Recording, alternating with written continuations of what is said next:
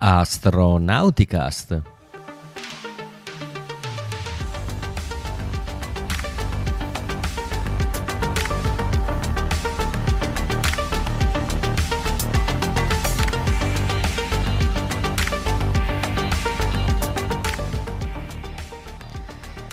Ciao a tutti, questo è Astronauticast e questa è la puntata 11 della stagione 16.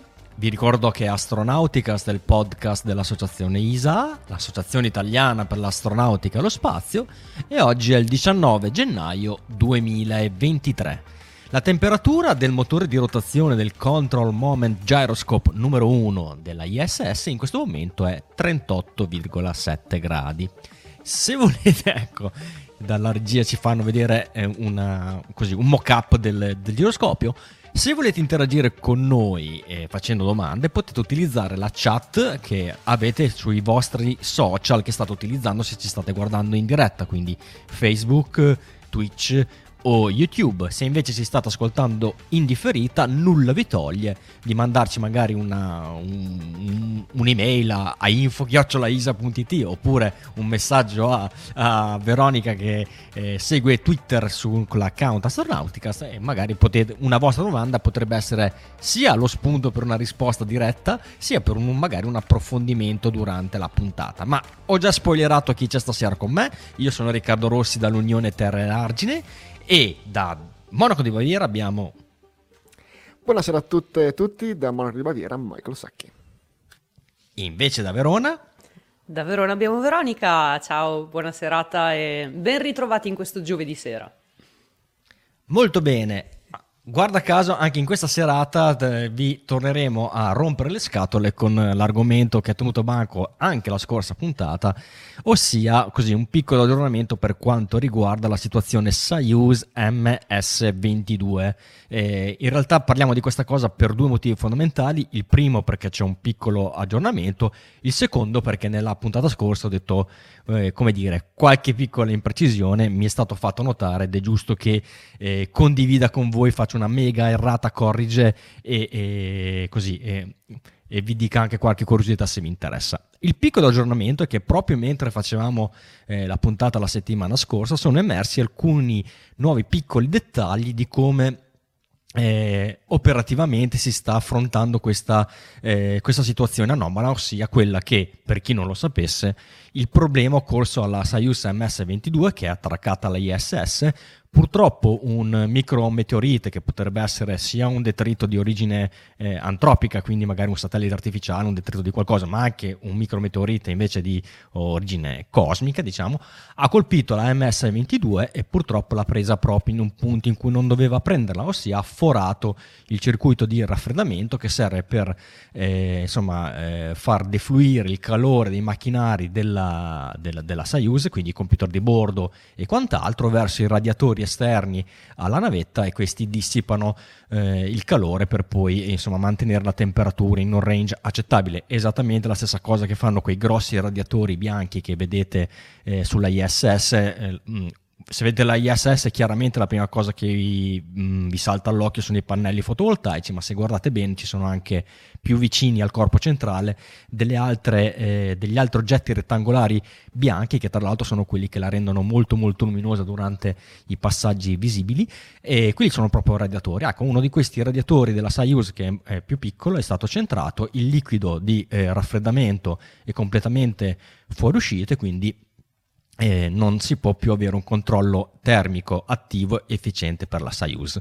E tutti questi giorni sono stati presi in considerazione eh, ovviamente le eh, condizioni della Soyuz, sono state fatte qualche accensioni, proprio tutte atte a verificare che cosa? Che eh, il normale funzionamento della Soyuz non portasse insomma, a, un, a un aumento di temperatura delle, delle apparecchiature interne tale per eh, non renderla utilizzabile. In realtà alla fine si è capito che da sola la Soyuz i computer di bordo potrebbero operare tranquillamente, ma con un equipaggio a bordo la cosa diventa un po' più eh, critica e meno sicura di quello che eh, dovrebbe essere per un rientro nominale della Soyuz.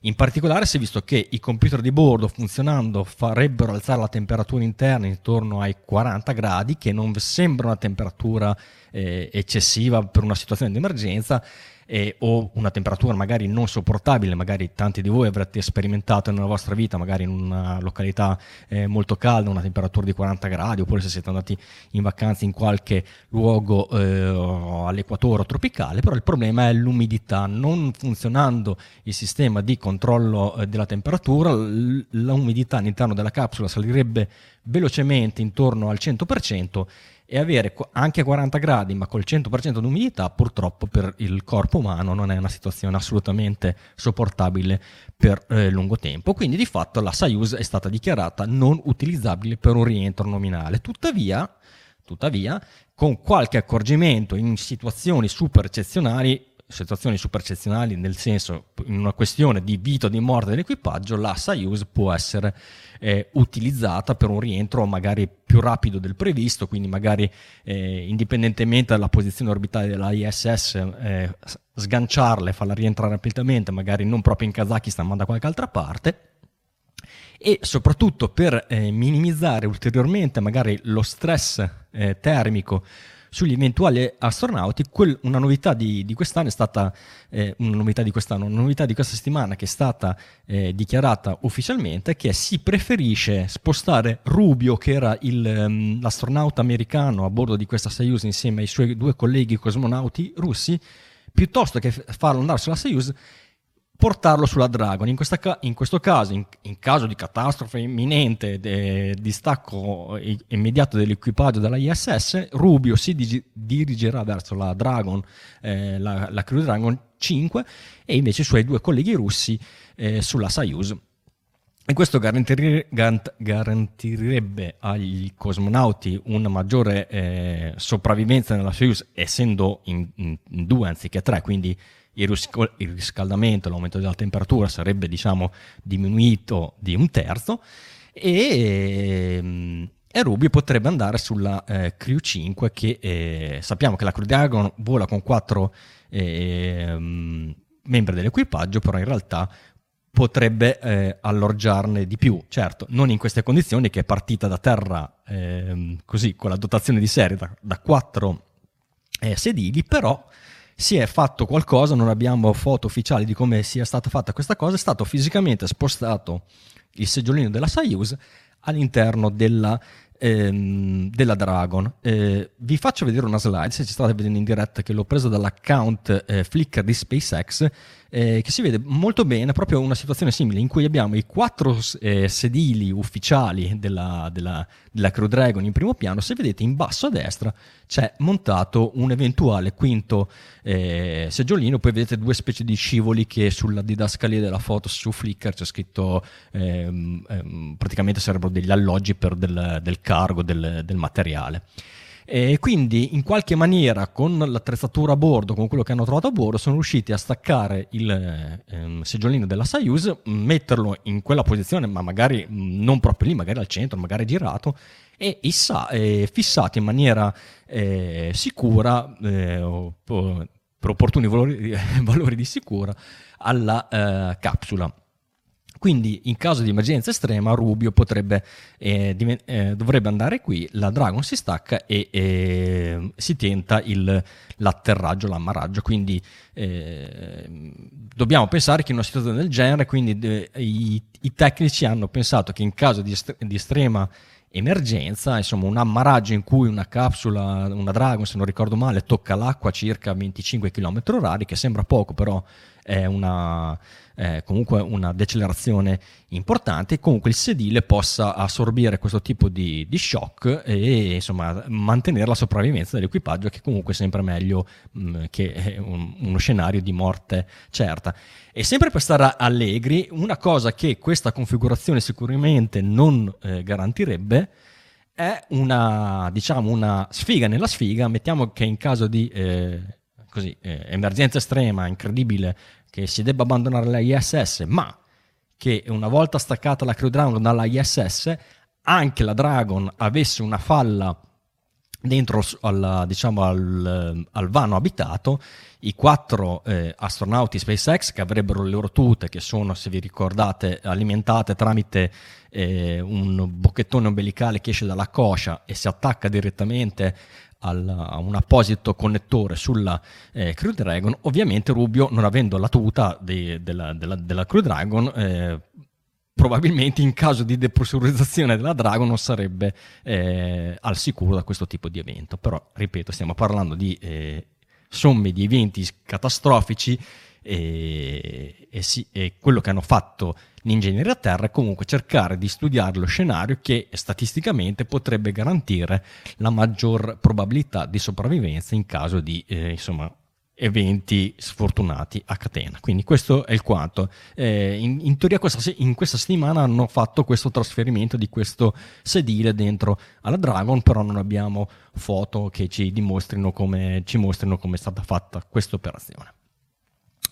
Tornando invece alla super mega errata corrige della, di che vi volevo raccontare, ehm, cosa succede adesso a bordo della ISS in questo periodo che, non, che c'è questa mancata diciamo, eh, ridondanza, sicurezza al 100%, stanno attendendo che venga lanciata la, la Soyuz MS-23 che inizialmente era destinato al, insomma, a lanciare un equipaggio che eh, andasse, ad, andasse, a dare il cambio a quelli eh, attualmente presenti sulla, sulla, ISS, in realtà verrà lanciata anticipatamente ma vuota e diventerà in tutto per tutto una navetta che va a sostituire la uh, eh, 22 danneggiata. Quindi la 22, eh, dopo l'arrivo della Soyuz MS 22 e 23, i se- tutti quanti i sedili, i, sì, i, due rimasti sulla Soyuz e quello installato dentro la Dragon, verranno trasferiti dentro la Soyuz MS 23 che diventerà in tutto per tutto la, la nuova navetta utilizzata da questo equipaggio e l'altra settimana ci, ci, stavamo interrogando,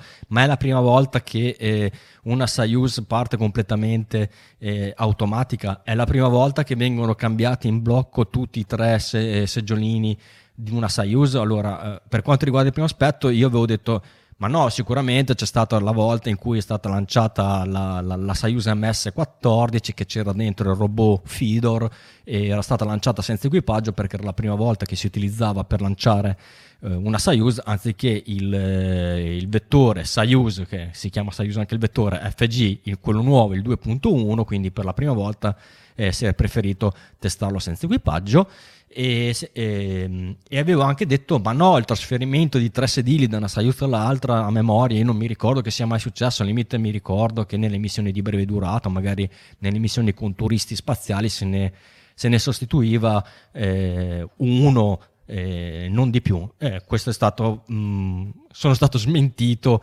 abbondantemente perché adesso vi racconto tutta la storia delle Soyuz che ci sono stati dei, pre- mica uno o due precedenti, ne sono stati parecchi. Pensate che la prima Soyuz automatica è stata proprio la Soyuz 2, cioè la Soyuz 1, quella, quella poverina di Komarov che ha avuto una, una pessima missione di, di, di, avvio. La seconda Soyuz era ehm, senza equipaggio, doveva effettuare un docking con la Soyuz numero 3, che invece era eh, abitata da Georgi e Beragovoi, e dovevano praticamente, come vedete nella foto, se ci state in, in, eh, guardando in diretta, si dovevano attraccare cioè, attraverso il boccaporto dei due moduli orbitali. Erano, eh, siamo nel 1968, i sovietici stavano tentando, stavano cercando di prendere familiarità con le prime manovre di, di, di attracco nello spazio, chiaramente come hanno fatto anche gli americani con le missioni eh, Mercury, Gemini, fino ad arrivare a quelle Apollo. Eh, purtroppo la Soyuz numero 2 non riuscì a fare questa manovra, però di fatto è stata la prima eh, Soyuz totalmente automatica a volare e a rientrare. La stessa identica missione è stata fatta invece dalla, dalla coppiata Soyuz numero 4 e Soyuz numero 5, in questo caso il docking eh, è venuto con successo e i sedili scambiati sono stati solamente eh, due su tre perché in realtà un equipaggio era composto da due persone, un equipaggio da tre e solamente in due si sono, tra- hanno, diciamo, si sono intercambiati tra le loro Soyuz. Poi abbiamo la seconda Soyuz invece totalmente automatica, è stata la 20 e ha, avuto, eh, ha fatto il suo primo attracco con successo alla, con la Salyut numero 4. Allora, il programma Salyut è il programma eh, um, sovietico eh, che ha preceduto diciamo, tutte poi le stazioni spaziali moderne, quali la Mir e infine la ISS. Quindi avevamo eh, queste Salyut che erano delle, de, de, de, insomma, delle, mm, delle stazioni in realtà mon- monomodulo e cominciavano a essere insomma, abitate da, da equipaggio e questi oggetti potevano eh, essere agganciati da eh, una Soyuz e una Progress oppure da due Soyuz. La 20, dicevamo, ha fatto per, per la prima volta un attracco totalmente automatico con la stazione Silut 4. Andiamo avanti, arriviamo uh, alla Silut 6, che è quella, la stazione spaziale più grossa, che è rimasta, più, più longeva, che è rimasta in orbita per i sovietici prima della Mir e ci sono state una missione, la Soyuz 26 e 27, che hanno fatto la stessa cosa. Si sono trovate contemporaneamente agganciate alla, eh, Salyut, eh, alla, alla Salyut e gli equipaggi si sono eh, scambiati. Stessa cosa anche per la Soyuz 28 e 30 e siamo nel, e siamo nel novembre del 1978. All'inizio del 79 ci fu uh, in realtà una situazione che è molto simile a quello che eh, troviamo oggi nella, nella ISS, perché eh, sempre sulla Salyut 6 eh, era già residente e attraccato senza problemi l'equipaggio della Soyuz 32 attendevano il, l'equipaggio che gli avrebbe dato il cambio, quello della Soyuz 33, però la Soyuz 33 eh, fallì il docking, cioè quando si trovava a circa mille metri dalla, dalla, da, dalla stazione il motore principale della Soyuz eh, eh, ebbe un problema, ma fortunatamente l'equipaggio riuscì a rientrare a terra perché a quel punto la missione fu dichiarata eh, fallita e fu dato l'ordine immediato di rientrare, fu, um, fu effettuato con i motori eh, di backup. Tra l'altro leggevo su Wikipedia, non ho approfondito, che nel 1983 è stato un po' uh, approfondito un po' più nel dettaglio questo incidente e insomma la situazione che hanno, che, che hanno, il rischio che hanno corso gli astronauti durante questa, questa missione è stato abbastanza importante, cioè più, più, più importante di quello che si credesse. Si credesse. E quindi dicevamo la Soyuz eh, 33, quella, quella guasta, eh, rientrò a terra e eh, visto che si era manifestato questo problema, ehm, dal centro controllo di Mosca decisero di non far rientrare gli astronauti residenti con la 32, con, per, appunto per, per, timore che anche la Soyuz 32 potesse, il motore della 32 potesse ehm, ripresentare un problema simile. Quindi hanno lanciato una nuova Soyuz, la 34, con degli importanti aggiornamenti per quanto riguarda il motore principale in maniera automatica. Una volta arrivata alla Salyut si uh, si è attraccata c'è stato un trasferimento di tutti e tre i sedili, esattamente quello che succederà tra la Soyuz 22 e quella 23, e gli astronauti poi sono rientrati sulla 34, ma anche la 32 in realtà è rientrata regolarmente senza equipaggio, però l'hanno, eh, l'hanno, l'hanno salvata. Quindi la, la, situazione è esattamente analoga a quello che è successo eh, in questo momento. Poi abbiamo le Soyuz 35, 36, 37, 38, tutte queste continuavano a fare la spola con la Salyut scambiandosi gli equipaggi. Normalmente erano da due equipaggi, queste, da due persone per, per equipaggio, queste Soyuz, e, e praticamente questa alternanza eh, ci faceva capire che all'epoca quindi una Soyuz poteva rimanere nello spazio c- circa tre mesi rispetto ai sei mesi di quelle di oggi e per fare in modo che un equipaggio potesse fare una missione un po' più lunga eh, si, eh, si, faceva questo, questo, scambio, questo ehm, turnover del, degli astronauti che arrivavano con una Soyuz e tornavano con quell'altra ma nel frattempo riuscivano ad allungare un po' la loro permanenza a bordo della, della Salyut. Nel 1979 abbiamo, oh, si inaugura il nuovo modello della, della, Soyuz, del, della Soyuz, parliamo della Soyuz numero T, la Soyuz T, che per il volo inaugurale si preferì lanciarla senza equipaggio ed eccone qui, un'altra Soyuz senza equipaggio che fece un volo con successo senza problemi. Nell'82 la Soyuz T5 e la Soyuz T7 gli, gli, gli, equipaggi si scambiarono ancora una volta a bordo della Salyut 7, quindi anche qui si riprende questa cosa dello scambio di sedili. Tra l'altro in, quel, in quell'occasione al lancio la, la 5 aveva due eh, cosmonauti, la, la 7 ne aveva tre e al ritorno si sono scambiati. Ce n'erano tre in quella che ha lanciato da due, que- quindi per dire che le combinazioni di sedili scambiati sono già state proprio fatte e rifatte. Lo stesso giochino nell'84 con la Soyuz T10 e la, la, la Soyuz T11, stesso giochino nell'85 con la Soyuz T13 la Soyuz, e la Soyuz T14, sempre con questa volta lo scambio di un solo posto. Arriviamo finalmente alla Mir con um, il volo della Soyuz TM, quindi fatto, abbiamo ancora qui fatto un salto nel, evolutivo nella Soyuz che è diventata dalla T la versione TM, la, T, la T eh, M1 fa un volo su una Mir completamente automatico per testare come si diceva, i sistemi della nuova capsula. Dopo la TM, non, la TMA, la TMAM e la MS non hanno fatto più questa cosa del lancio senza equipaggio, quindi eh, finisce anche l'era del collaudo del, delle, del nuovo modello di Soyuz senza equipaggio.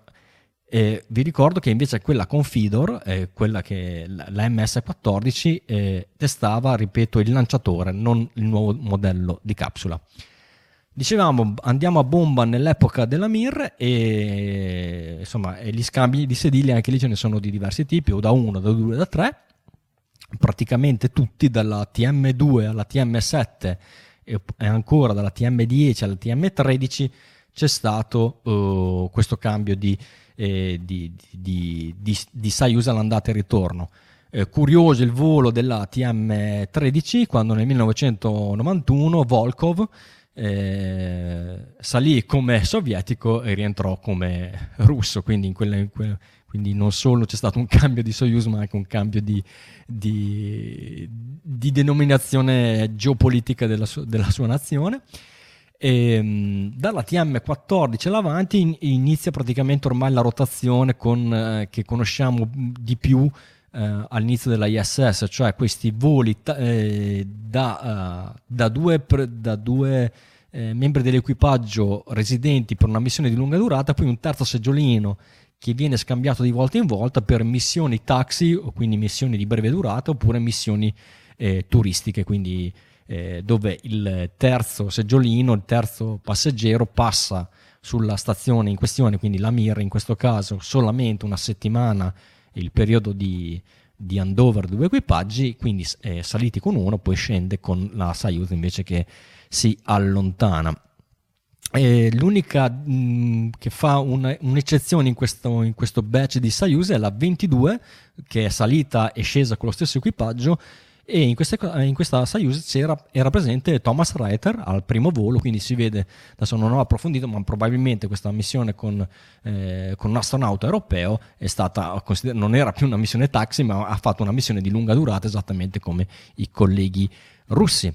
E con la Soyuz, con la Soyuz TM30 eh, anche lei eh, non è più eh, spezza la routine del cambio di sedili perché era di fatto l'ultima missione della Mir dove i due cosmonauti, solamente i due cosmonauti sono andati per un'ultima volta sulla Mir, diciamo hanno fatto armi e bagagli, hanno chiuso, hanno chiuso a chiave tutto quanto e sono rientrati con quello che serviva e poi dopo la Mir è precipitata. E arriviamo al 31 ottobre del 2000 e inizia l'epoca della ISS, la prima eh, siamo, la TM31 è la prima eh, Soyuz a metterci piede, c'è stato un cambio totale di equipaggio, quindi con, eh, con, le, Soyuz, successive 31, 32, 33, 34 hanno fatto un cambio e in questo batch c'è stato anche il nostro eh, Roberto Vittori che, era, che è appunto salito con la 33 e rientrato con la 34 e poi dal 2002 entra in servizio la TMA che come dicevo non fa un lancio inaugurale senza equipaggio ma ehm, eh, già dalla prima fa uno scambio di, di, sedili completo quindi esattamente quello che dicevo ma non, ma non sono sicuro che sia successo ma c'è stato un cambio completo. Poi e comincia quello che vi dicevo, la classica manfrina del, del due equipaggio, del, di due membri dell'equipaggio fisso e il terzo che viene utilizzato per missioni di breve durata o per voli eh, di, ehm, tur- turistici, cose di questo genere.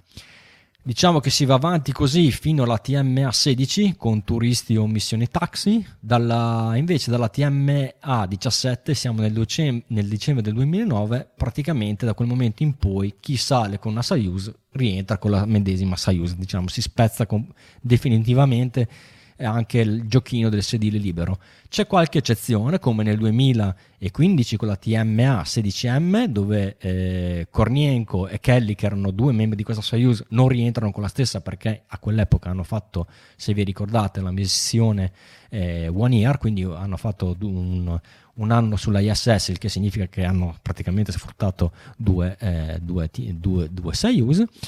E un'altra eh, eccezione l'abbiamo avuta nel 2018 quando fallisce il lancio della Soyuz MS-10 con Ovchinin e Og e questo insomma ha mescolato un po' le carte per riallineare il ehm, turnover degli astronauti, si sono liberati anche qualche slot per fare, fare qualche volo eh, taxi o qualche missione di, di, breve durata, ad esempio quella di Azal Mansuri, cioè il primo astronauta degli Emirati Arabi, oppure eh, sempre l'onda lunga di questo incidente, la Soyuz MS-10 al decollo, se vi ricordate che eh, è entrato in funzione il sistema di fuga e gli astronauti non, fortunatamente non hanno avuto conseguenze, ha impattato leggermente anche la missione di eh, Luca Parmitano che aveva come terzo eh, membro dell'equipaggio sulla sua Soyuz MS-13 eh, Andrew Morgan, però poi a terra ha riportato Christina Cook che inizialmente doveva fare una missione standard di sei mesi, però anche lei si è fatta quasi un anno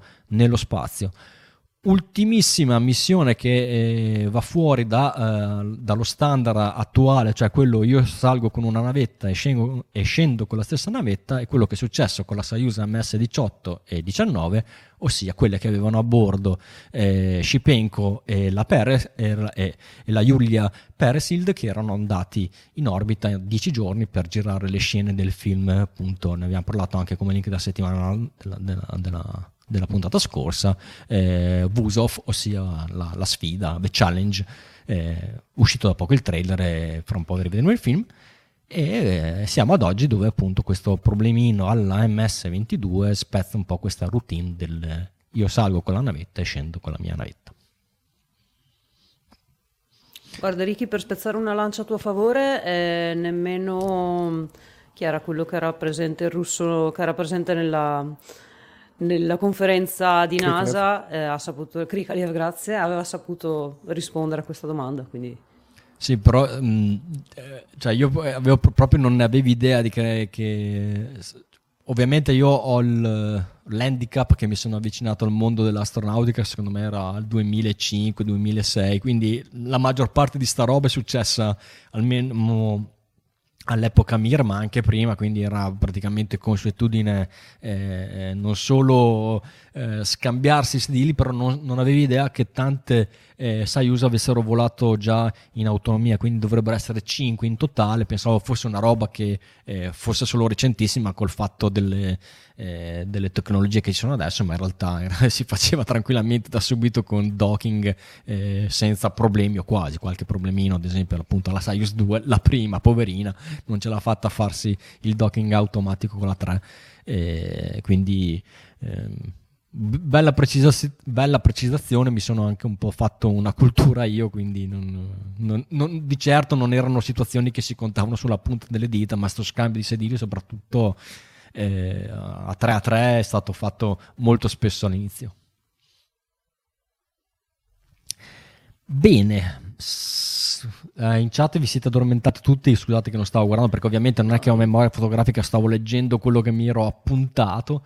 In e... chat si chiedono, tipo Walter Mele chiede se Rubio dovesse tornare sulla Dragon, a quanto sarebbe data la sopravvivenza di Rubio con il cambio di... e poi vabbè chiede se, può, se la Dragon può atterrare sulla terraferma o se deve sempre ammarare, no? Quindi la Dragon... No, la Dragon deve sempre ammarare. Deve, ammarare, deve ammarare, deve ammarare e... Eh, certo, una, secondo me non dovrebbe essere molto piacevole, insomma, con un sedile eh, raffazzonato, passatemi il termine, magari scaricare correttamente tutta la, eh, l'energia dell'impatto con l'acqua, però ripeto, è una situazione veramente che viene utilizzata solo oh, ragazzi, c'è una depressurizzazione totale della ISS quello si fa, ma non, eh, si spera e si, non è mai successo, non dovrebbe succedere che poi ci sia anche poi uh, di conseguenza una depressurizzazione della Dragon. Sarebbero veramente 3-4 eventi eh, altamente improbabili che si vengono a verificare, cioè sarebbe proprio una bella sfiga. Sono curioso di vedere la soluzione tecnica perché tecnologica forse è una, una, parola un po' eccessiva, tecnica, per uh, agganciare il seggiolino di una Soyuz al, allo spazio in fondo alla Dragon. Ah, ma la Dragon non c'ha gli attacchi isofix eh, ma sono, sono uh, ANSI invece che ISO, perché è così, è sempre così, no? In realtà leggevo su, su, Spaceflight, su NASA Spaceflight, sulla parte L2, ma magari ne ho parlato anche sul, sul resto, che dal punto di vista ambientale, del, del tipo di, di, circuiti di aria e delle pressioni in gioco, la, la tuta della, della Soyuz andrebbe perfettamente bene in una Dragon. Semplicemente non c'è modo di collegarle insieme, non ci sono abbastanza... Um, dal punto di vista um, dell'aria magari si potrebbe anche adattare, ma poi ci sono anche dei, ovviamente delle connessioni dati elettroniche che, che quelle non sono, non sono, falsificabili. Però, sempre ricercando questa, questa, cosa qua, ho trovato che eh, si erano già fatte delle...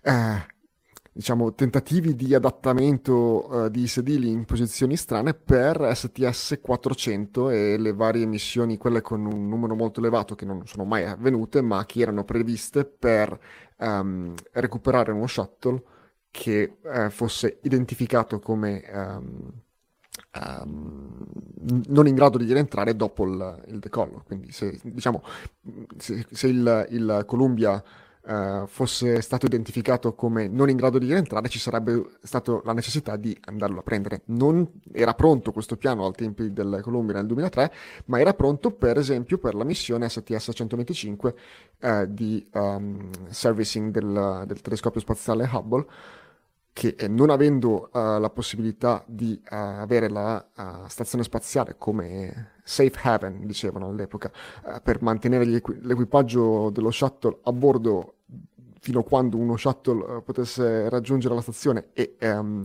riportarli a terra, ce n'era un altro pronto in rampa proprio per questo. E allora c'era anche poi la possibilità di far rientrare, eh, ovviamente il secondo sarebbe stato lanciato con un equipaggio ridotto, se non ricordo male, 4 ma eh, il totale sarebbe stato comunque di 11 astronauti, molto di più di quello che lo shuttle poteva portare, quindi c'erano queste, queste soluzioni di installare dei seggiolini nella parte alta del, del mid-tech con, con, con, anche lì delle cinghie, cose del genere.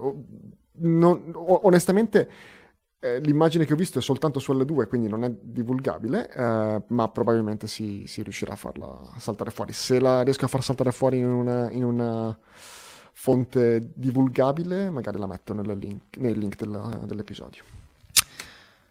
Dalla chat Livio dice: Se i sedili sono fondamentali, non si possono costru- costruire modificabili a seconda degli astronauti? Eh, cioè in realtà col fatto che sono fatti altamente su misura, cioè in particolare quelli delle Soyuz, non so se hai mai visto quando prendono le misure esatte di, degli astronauti Soyuz, praticamente li fanno eh, vestire gli astronauti con le tute Sokol, ossia quelle che usano eh, dentro la Soyuz, poi li fanno sdraiare una specie di eh, sarcofago e e colano una, una, resina per fare uno stampo.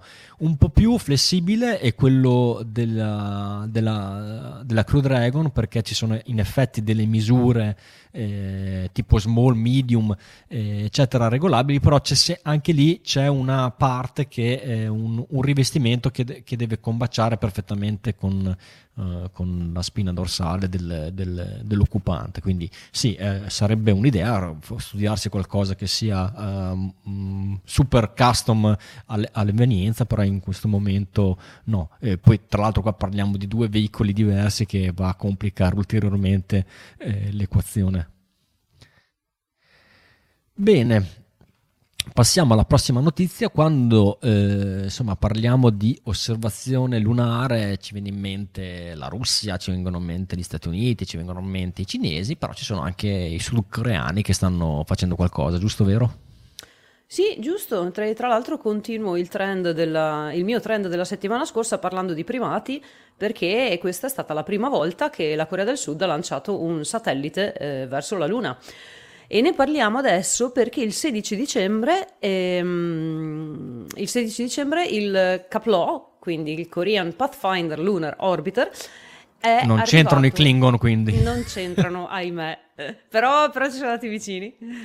È arrivato in zona Luna Cos'è questo Caplò? È il, appunto il primo satellite lunare eh, della, dell'Agenzia Spaziale della Corea del Sud che si chiama CARI, che in realtà è l'Istituto Coreano di Ricerca Aerospaziale ed è un satellite mm, che ha una massa, la massa degli strumenti è di circa 40 kg.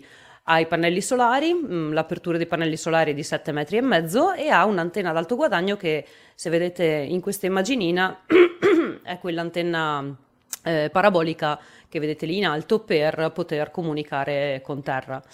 Eh, Caplò è il nome generico, diciamo appunto questo um, pioniere, questo pathfinder dell'esplorazione in orbita lunare, però in realtà ha anche un nome proprio che è Danuri e che è stato uh, trovato tramite un concorso. Adesso anche loro fanno giustamente i concorsi per, pop- per come si dice, popolarizzare, popularize la, la, la ricerca spaziale.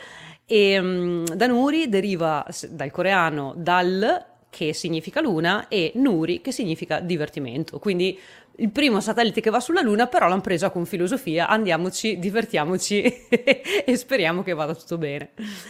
Um, la traiettoria di questo satellite era un po' particolare. In realtà era simile a quella di Capstone come concetto. Questo schemino qui è stato uh, disegnato dalla Advanced Space, che è l'azienda proprietaria di Capstone, e vediamo in uh, blu la traiettoria di Capstone e in giallo quella di Caplot. Praticamente cosa hanno fatto? Invece di andare, entrambi, invece di andare dritti per dritti verso la Luna, hanno seguito una mh, traiettoria lunare ma diretti verso il Sole e poi a un certo punto hanno virato e si sono diretti verso la Luna.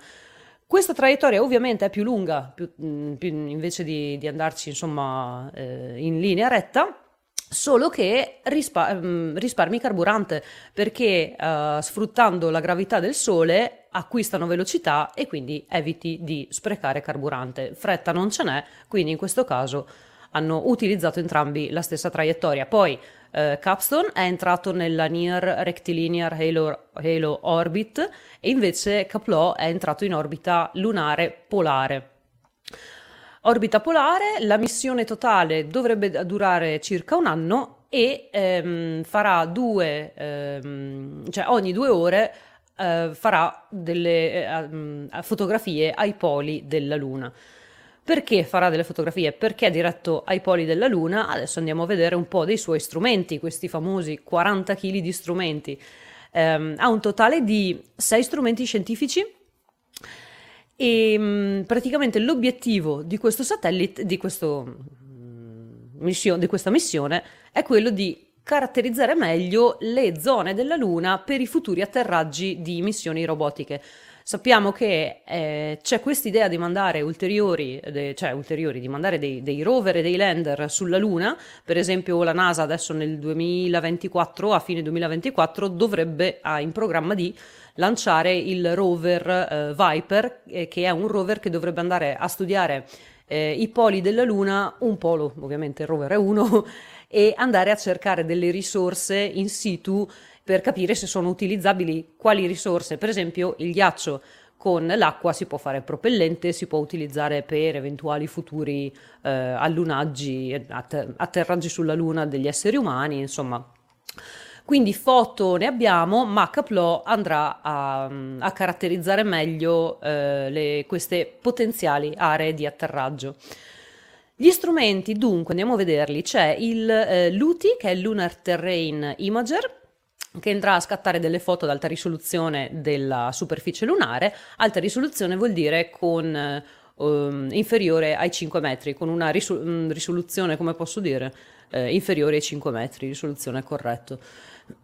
e sarà proprio quello che andrà a cercare delle buone zone di atterraggio per i, i rover, le future missioni robotiche di cui parlavamo prima.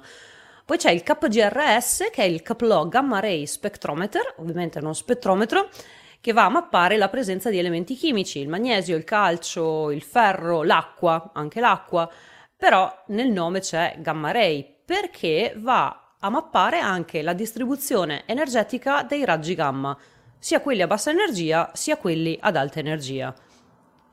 Poi abbiamo il KMAG, che è il Kaplow Magnetometer, che va a fare una mappa 3D del magnetismo lunare perché sono, con le varie missioni precedenti sono state rilevate delle anomalie dei campi magnetici sulla Luna non sappiamo bene per quale motivo, quindi andiamo a vedere se riusciamo a scoprire il mistero di queste anomalie magnetiche.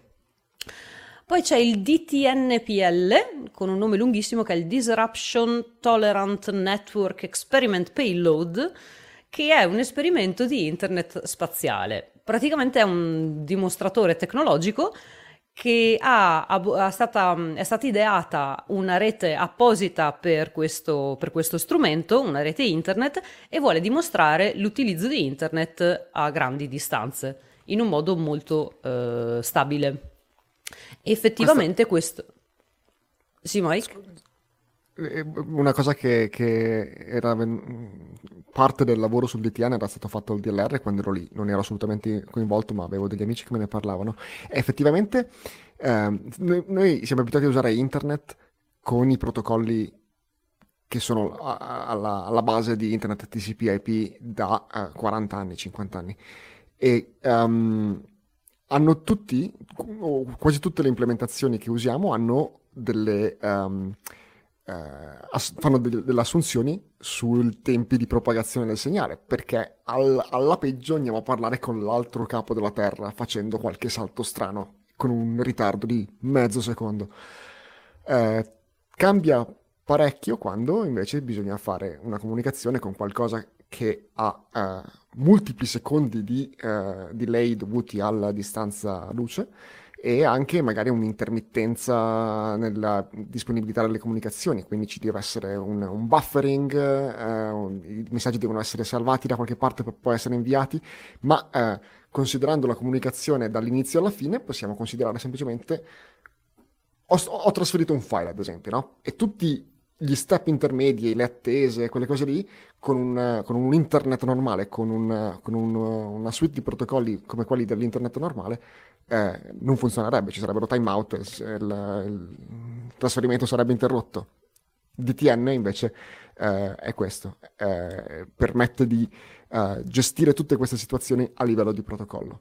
È una cosa incredibilmente noiosa se non vi piacciono le comunicazioni e i protocolli, ma è una roba che è praticamente irrinunciabile se vogliamo mantenere un, una comunicazione praticamente di routine con uh, una serie di sonde eh, sparpagliate per il sistema solare o una, una, una colonia permanente sulla Luna. Tutte queste cose qua vanno, vanno, affrontate dal punto di vista tecnologico e lo possiamo fare già oggi con... Uh, Ovviamente possiamo simulare la Terra, ma è ancora meglio se possiamo testarla direttamente in loco. Scusa, scusa se mi sono in, uh, buttato dentro, no, ma no, sapevo che sicuramente il DTN non è affrontato nel dettaglio in nessuna delle presentazioni di, di, di Caplò, e, ma, ma non, è, non, è, neanche la prima missione che, che ha fatto qualche, qualche, dimostratore a riguardo.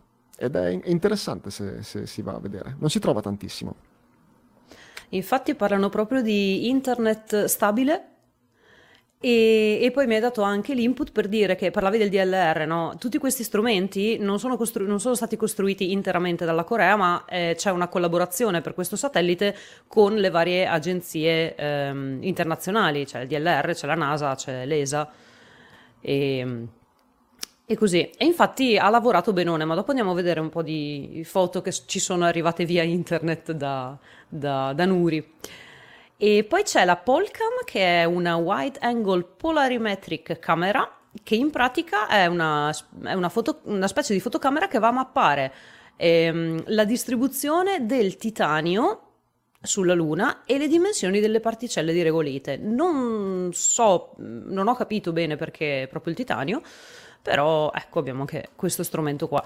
Ma lo strumento che finora ci ha regalato più soddisfazioni, anche perché Caplò è comunque appena arrivato, è arrivato da poco sulla Luna, mh, mm, quello che ha già eh, iniziato a dare del, dei, dei, risultati è la Shadowcam.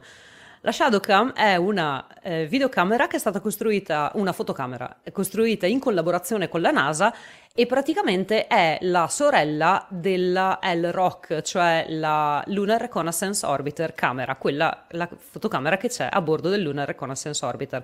Solo che la fotocamera di LRO è stata migliorata e in pratica questa Shadowcam è 200 volte più sensibile della, della fotocamera di LRO.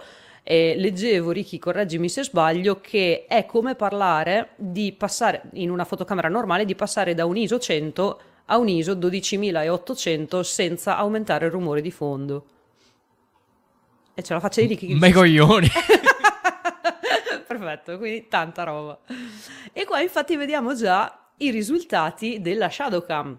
Nell'immagine di sinistra, mi dispiace per chi ci sta ascoltando solo in podcast, cerco di spiegare abbiamo un, due immagini messe a confronto. L'immagine di sinistra è una foto di una, di, di una regione della Luna, mm, scatt- de, del Polo Sud, scattata da LRO. Um, ehm, in questa immagine si vedono delle zone, delle macchie più chiare e delle macchie più scure. Quelle più chiare sono quelle più illuminate dalla luce, quelle più scure sono dei crateri. La fotocamera di LRO, adesso non... Ehm, aspetta, la fotocamera di LRO e non riesce a vedere all'interno dei crateri, non riesce a vedere così bene all'interno dei crateri, infatti quelle macchie scure sono proprio i fondi dei crateri e, e, e non si riesce a capire.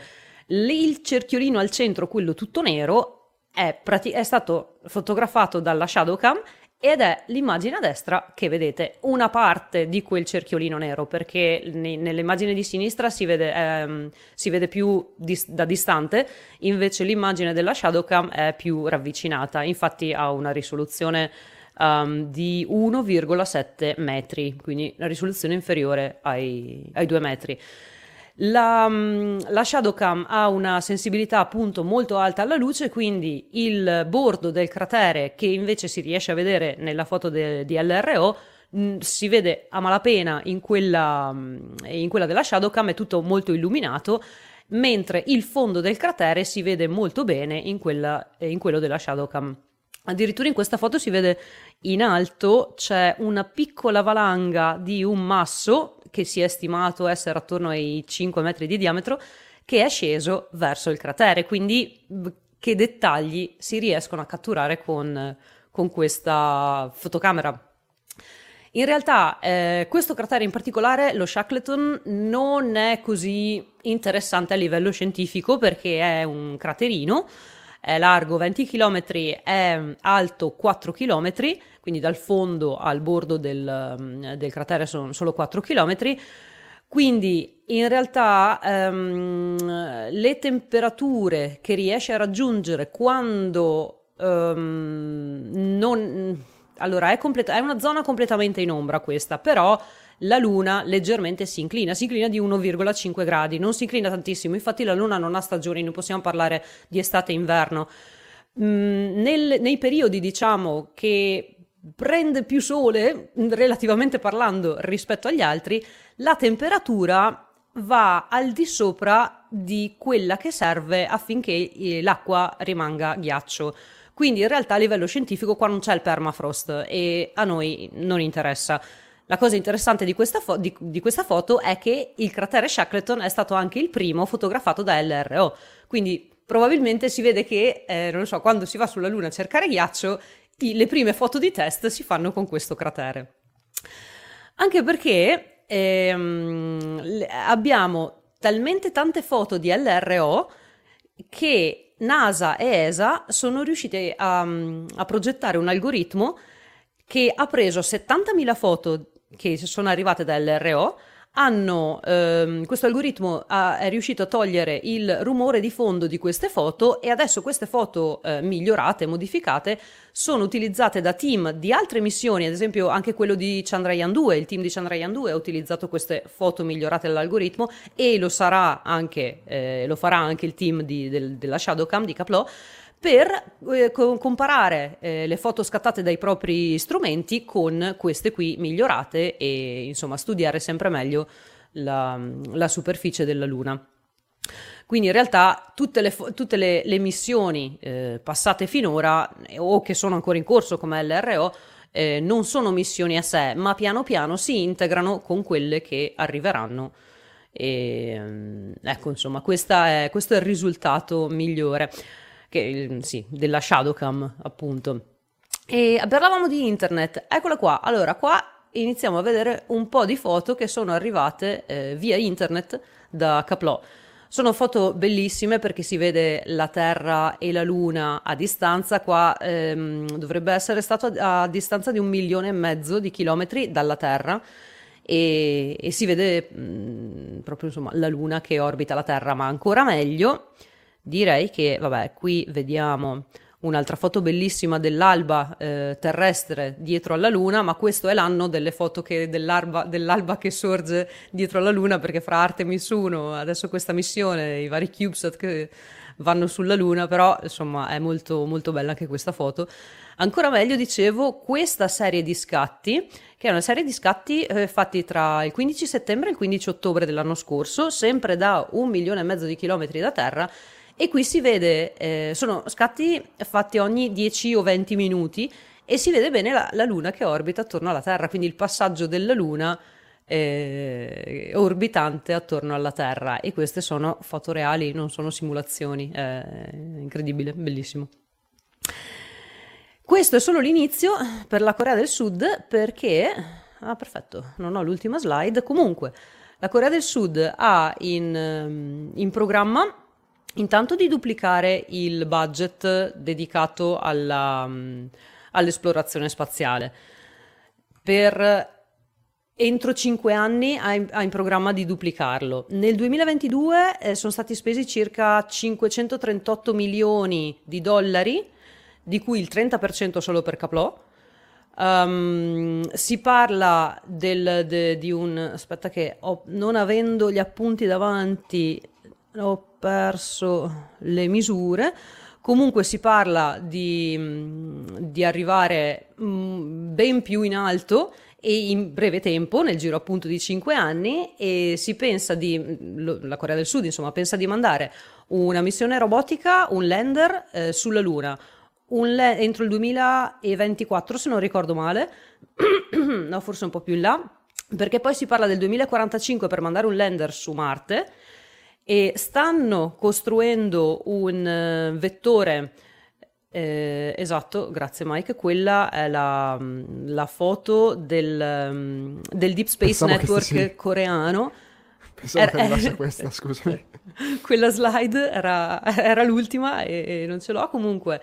Eh, quella è la foto del Deep Space Network coreano che è una sola antenna per il momento che però eh, mira a parlare con le sonde nel, nello spazio profondo. Dicevo che vole- vogliono costruire un, um, un vettore um, per inviare sonde nello spazio profondo, questo lo stanno già costruendo e entro cinque anni um, vogliono portare a termine la costruzione del motore a kerosene per questo vettore. Quindi veramente ci stanno, mm, ci stanno sotto e sarà, ne sentiremo parlare molto, insomma, adesso è il 2022, questo è stato il primo loro esordio, eh, ma negli anni futuri ne sentiremo parlare parecchio. C'è un, una grande presenza della Corea un po' dappertutto ultimamente, da, dal K-pop a... a un, la, la, Corea è sempre stata una, una cosa che è lì, Uh, ma di, di, colpo è diventata super presente in un sacco di ambiti, dal, da quelli più, più mondani a adesso quello spaziale. La, la, presenza di un'altra antenna di quelle mm. dimensioni per, uh, un, per, le comunicazioni deep space va ad aggiungersi poi a tutte le altre, perché bene o male sono risorse che si condividono no? in cambio di ovviamente risorse su, su quelle dei, delle, esatto, aziende, esatto. Delle, delle agenzie alleate e quindi è, è sicuramente un... Visto che manca in quella zona un'ottima risorsa. Sì, in effetti non c'era tanto da, da, da quella parte lì. Beh, c'è l'Australia, però dipende se, se stiamo guardando c'è l'Australia, spazio sì. profondo che potrebbe essere non, non ottimale se, se nella più, più visibile dal, dal, dall'emisfero boreale. Invece sono molto impressionato della foto del, del, del, fondo del cratere che per LRO è scuro e invece lo vede chiaramente eh, benissimo Caplò. Speriamo di vedere presto delle foto invece di crateri che siamo sicuri che sono perennemente in ombra in modo da vedere eh, cioè, esatto. quello che, che, magari eh, questo fondo di permafrost come dicevi tu. Comunque sì. Esatto. Allora, leggevo che in realtà anche LRO avrebbe potuto fotografare ehm, l'interno del cratere, ma con una risoluzione più bassa e ovviamente con una sensibilità più bassa, quindi foto così, eh, insomma, non vedo l'ora che arrivino, davvero. aprendo la notizia su astronautnews.it sono rimasto un attimo perplesso perché è strano, ma se uno va a vedere delle foto di qualcosa di buio, se l'aspetta scura. e ci ho messo un attimo a capire che quella era effettivamente la foto del cratere, della parte buia del cratere. Mi ha, mi ha un, po', un po' confuso. Poi si vedono anche delle caratteristiche, tipo appena sotto la valanga di questo masso c'è una linea orizzontale che oh, sembra una caratteristica fisica, non sembra un errore, un bug. De... E boh, mm, particolare. Non lo so, ne sapremo di più nelle prossime puntate. Eh, ce n'è anche un'altra sotto, quella è sicuramente un artefatto. Quella sopra, però, hai ragione, sembra, sembra proprio un, una piccola, mm, come si dice, trincea scavata. Ma, ce n'è una anche sotto, e quella, sì, quella sembra ma quello, un artefatto. Sì, esatto. Ma, ma essendo esattamente parallela a quell'altra... Mm. Mm. Vabbè, ne sapremo meglio più avanti. Noi... Eh arriviamo al punto centrale della puntata dove ringraziamo gli articolisti. Nel mio caso ho fatto solamente un aggiornamento e nella mia notizia, eh, se andrete a cliccare eh, al termine della puntata nella, eh, nelle note dell'episodio, se cliccate la mia notizia vi porto di- direttamente a Forum Astronautico perché eh, lì dove eh, mettiamo eh, dove la, la, la, la, mm, conversazione riguardo alla Soyuz MS-22 sta prendendo, eh, si sta allungando e si sta arricchendo di dettagli e di così anche qualche notizia da insider, mentre è vero, tu il tuo articolo di Gianmarco, sì. dico bene? Esatto, corretto.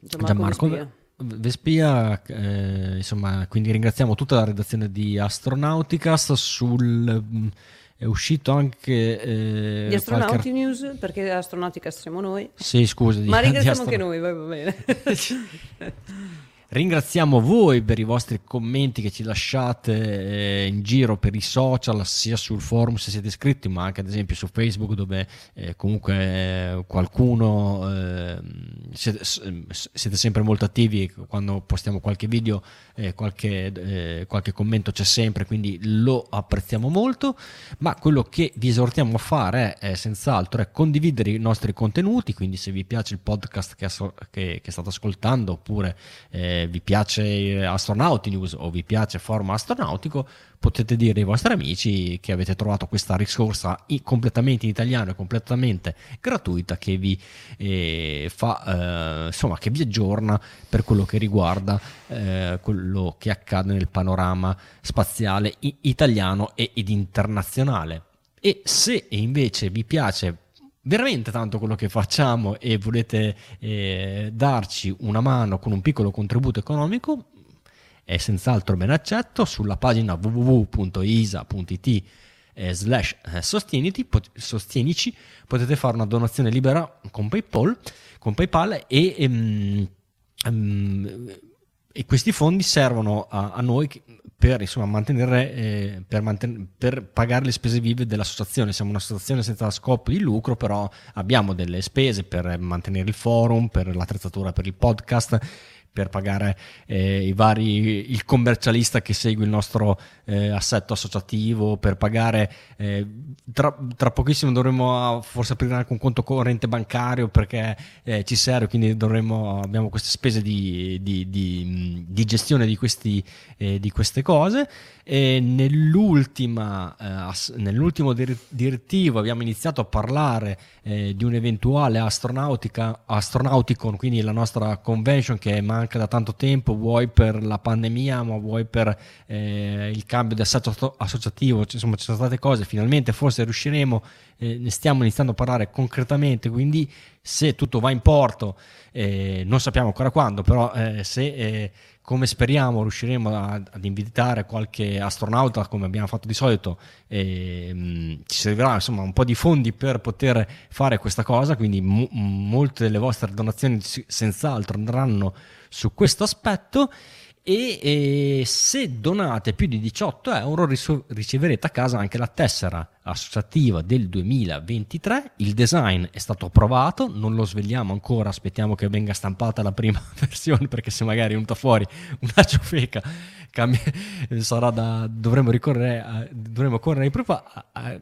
correre ai ripari però non appena avremo la stampa vi sveleremo in pompa magna il soggetto della tessera associativa di ISA eh, 2023 una tessera che non è Possiamo associativa dire... come dimmi Possiamo dire che il soggetto della tessera ha, avuto bisogno di una uh, fotocamera speciale ad alti ISO per fotografare aree buie? Sì. Sì, sì, sì, sì, assolutamente sì, in questo caso assolutamente sì e fortunatamente abbiamo trovato una fonte con, eh, con i dati grezzi, quindi siamo riusciti a elaborare la foto al, al, meglio. Dicevo che è una tessera che non vi dà a, a, a diritto a niente se non quella di, insomma, di collezionarla e di, che, insomma, e di, manifestare il vostro affetto verso di noi, visto che eh, avete fatto una donazione eh, di questa entità.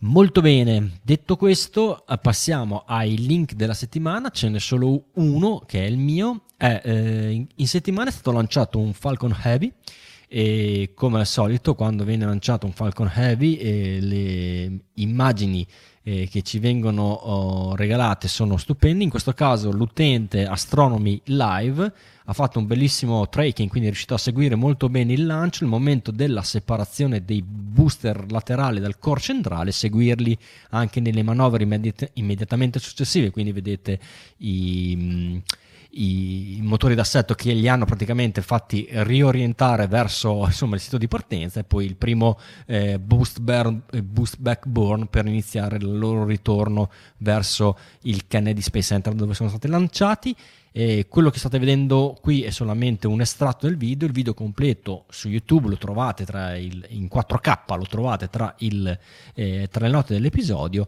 e, e, non è solo questo pezzo ma viene fatto vedere fino, dal lancio fino al, al rientro del, all'atterraggio dei due booster laterali. Molto molto bello, abbiamo avuto la fortuna che questo Falcon Heavy è stato lanciato dalla Florida poco dopo il tramonto e in questa situazione di illuminazione eh, crepuscolare sappiamo che gli effetti luminosi sono molto, eh, molto accentuati e le fotografie e i video sono sempre molto, molto spettacolari. Vi ricordo anche, non è tra le note, tra i link della settimana, che oggi è stato lanciato un nuovo batch di satelliti Starlink da Vandenberg, quindi sono stati immessi come spesso accade quando vengono lanciati da Vandenberg in orbita polare eh, meteo permettendo, purtroppo non siamo molto fortunati questa settimana col meteo, però domattina se vi capita verso le 7.23 eh, provate a guardare perché se, eh, eh, alla stessa ora sia domani che eh, se ci state ascoltando in diretta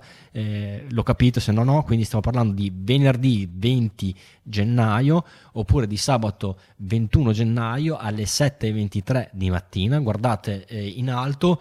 Mh, visto che sono in orbita polare non hanno la classica traiettoria che magari siete abituati a vedere con la ISS che vi passa spesso da, cioè, da, da ovest verso est ma questi arriveranno da nord a sud poi dopo per, per opportune latitudini poi vedrete ehm, esattamente dove guardare. Comunque domani il passaggio è, è, abbastanza alto, quindi se alzate gli occhi praticamente a, a, a 50 gradi, quindi molto molto in alto, li dovrete eh, riuscire a vedere, a distinguere il trenino se, eh, se il, meteo, il, meteo, ve lo permette. Questo in tutta Italia. E invece il passaggio di sabato eh, il, um, il, trenino si sta spostando verso ovest, sta passando sulla Spagna, quindi dall'Italia dovrete non più guardare verso l'alto, ma mettetevi magari con lo sguardo rivolto ad ovest e lo vedrete. Comunque, se avete già visto un trenino è assolutamente eh, riconoscibile. Ehm... Astronautica Agenda, vero? Sì, intanto Ricky, bello il video, non l'avevo ancora visto. Avevo visto delle foto qua e là delle varie fasi. Però Ricky, il Ricky completo, il video completo non l'avevo ancora Dopo visto. sei tempo, allora guarda quello su YouTube infatti. che è una figata. Sì, infatti. Allora, dicevamo, l'astronautica agenda. Mm, dunque, domani, venerdì 20 gennaio 2023, inizia il- la stagione delle attività extraveicolari perché abbiamo l'EVA 84 statunitense. E, mm, que- erano state spostate le varie attività extraveicolari per vari motivi, tra cui anche problemi alle tute inizialmente, poi non ricordo, forse qualche micrometeorite o qualche um, Sì, deviazione. il guaio, alla so- stazione. il guaio alla Soyuz Il guaio alla? Soyuz, esatto, anche. E domani ricominciamo con la 84. Protagonisti saranno Koichi Wakata e Nicole Mann e andranno a montare i supporti, de- ui- sui supporti degli Airosa 1 mm, sul, mm, sul truss 1A. Gli Airosa sono quei pannelli solari, devono ancora finire di montare i vari supporti perché poi arriveranno eh, arriverà un altro, l'altro batch di pannelli solari Airosa che sarà installato su questi supporti. Questa EVA sarà quindi domani al- dalle 14.15 alle 21.15 e poi basta, sabato non c'è nulla, domenica non abbiamo nulla, lunedì 23 non c'è niente, martedì 24 c'è il lancio di un Electron a mezzanotte, a mezzanotte, sì sì, eh, un Electron con la missione che si chiama Virginia is for Launch Lovers e ovviamente viene lanciato dal, dal spazioporto di Wallops Island in Virginia. Che cos'è una missione ride share con tre satelliti Hawkeye 360 e altri carichi utili. Poi, sempre martedì 24 alle 10.52 di mattina, c'è il lancio di un, un altro gruppo di Starlink, il gruppo 5.2, da- dal Launch Complex, Launch Complex 40 di Cape Canaveral. E poi invece al, al pomeriggio, tardo pomeriggio alle 17, abbiamo un contatto Aris con la Russia però e quindi mh, sappiamo ah sì che il cosmonauta incaricato sarà Dmitry Petelin però non sappiamo ancora eh, se sia diretto e con, eh, con quale nominativo In genere sono diretti quelli russi, e- però non so dov'è Novograd. non so dove eh, eh. Non so se è molto a est, eh, che allora non è ricevibile da noi, se invece fosse un po' più vicino eh, a Mosca, allora probabilmente la prima parte del QSO sarebbe ricevibile anche dall'Italia. Poi mercoledì 25 invece di notte alle 2 di notte c'è il lancio di un vettore giapponese, l'H2A 202, con il satellite IGS Radar 7, che è un satellite da, raccogni- da ricognizione radar giapponese, alle 2 di notte. Poi vediamo se c'è dell'altro di interessante. Eh, mercoledì no, ma giovedì c'è un altro contatto Aris con la Brentwood Elementary School of Engineering del North Carolina. E eh, ok, con l'astronauta incaricato sarà Koichi Wakata. E poi torniamo noi alle 21.30 con la prossima puntata di Astronauticast. Questo contatto Aris è ricevibile perché fa telebridge col Belgio e quindi eh, sarà ricevibile. C'è Nord che è scritto male. Ho letto, ho appena visto. adesso lo. Il North Carolina. Carolina. Quindi, amici radioamatori o amici ascoltatori, siamo arrivati alla, alla parte finale della puntata. Noi, come i due booster laterali più il core centrale, visto che siamo in tre, apriamo le grid fin e rientriamo chi alla landing zone e chi alla drone ship.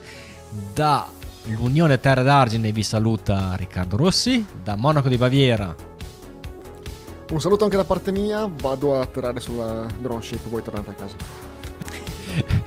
e, e- è offshore ormai, e da Verona Dalla Landing Zone 2, da Verona vi saluta Veronica e vi dà appuntamento giovedì prossimo. Tornando alla landing zone 1 a questo punto, un saluto a tutti e ad Astra.